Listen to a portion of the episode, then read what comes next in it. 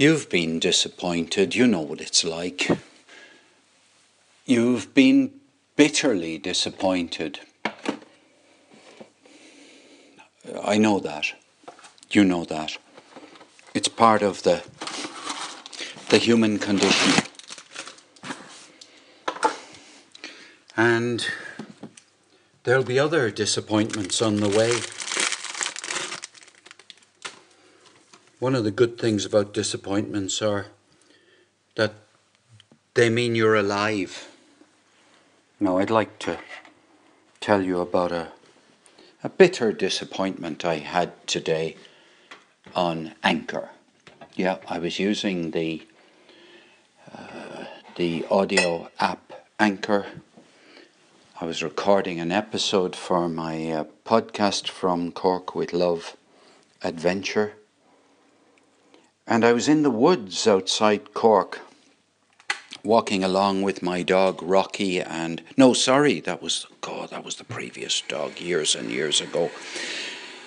With my dog, uh, family dog Louis, and I set out to describe what it was like in the wood.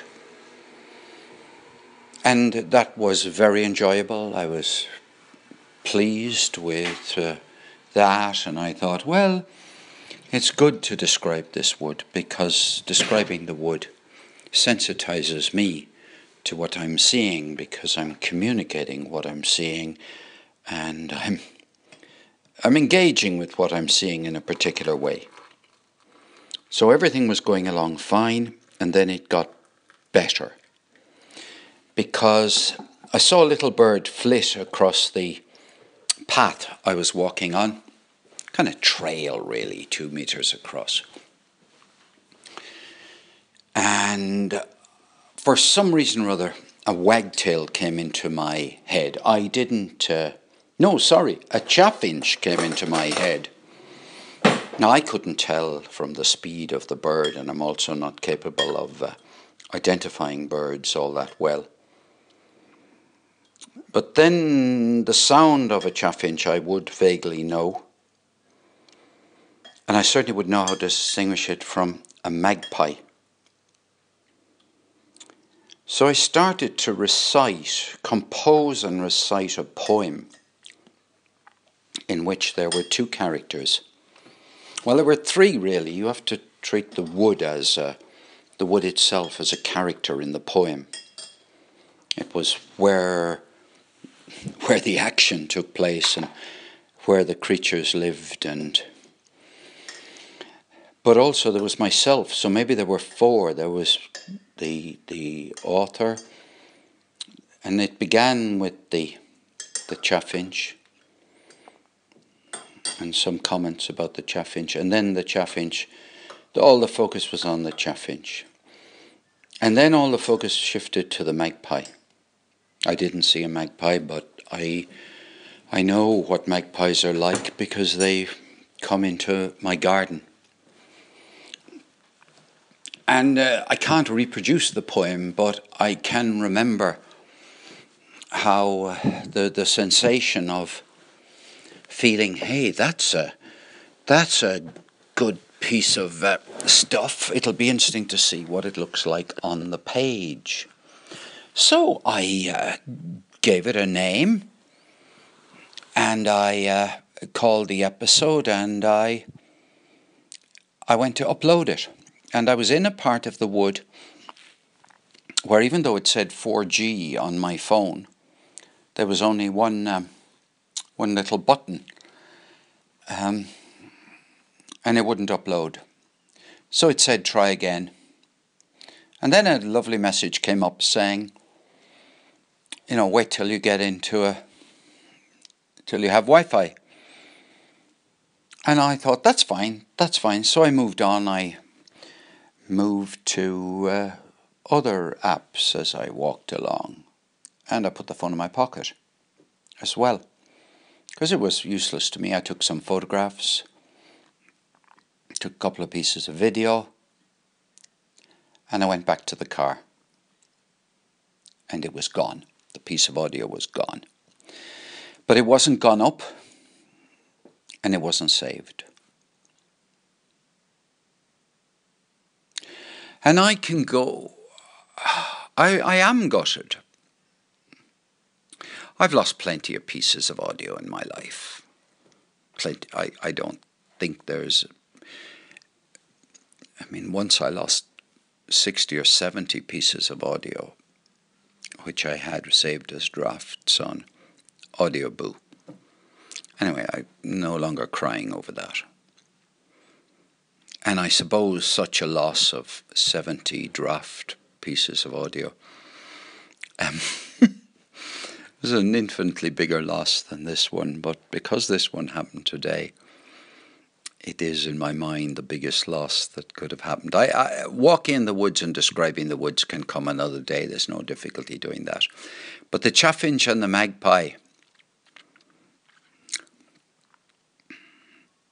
they won't come again. Now, perhaps they will come again.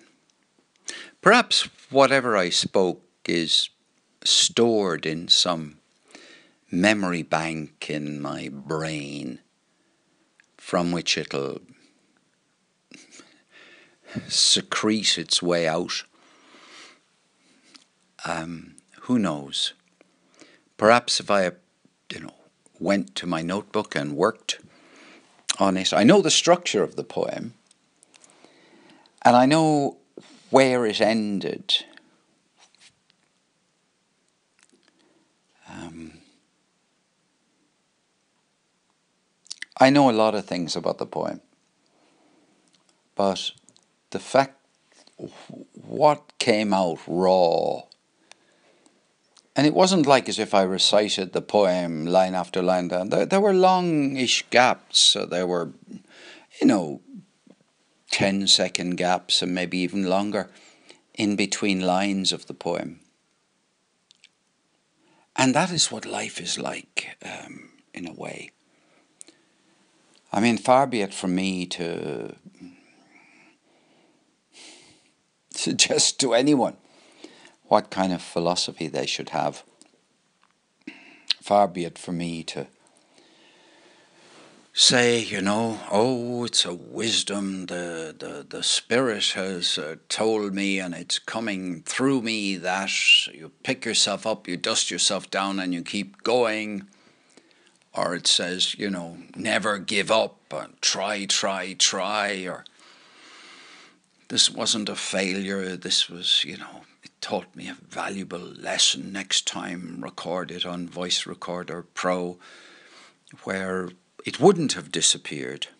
Record it, in other words, outside Anchor, and you can always load it up onto Anchor. I, that's a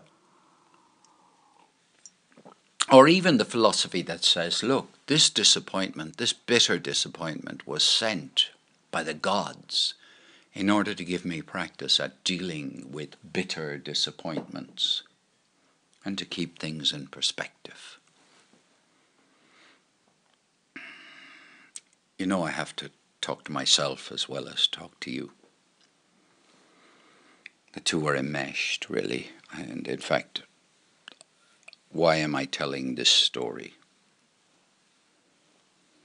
Because I need some way of recovering. I want some way of recovering. I desire some way of recovering.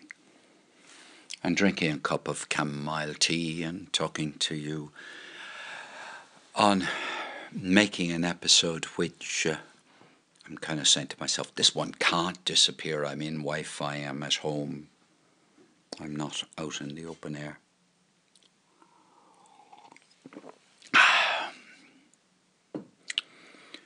So there, maybe, maybe there have been other disappointments today. Maybe there are even bigger disappointments waiting to come around the corner. Anyway, keeping things in perspective also involves honoring the impact that things have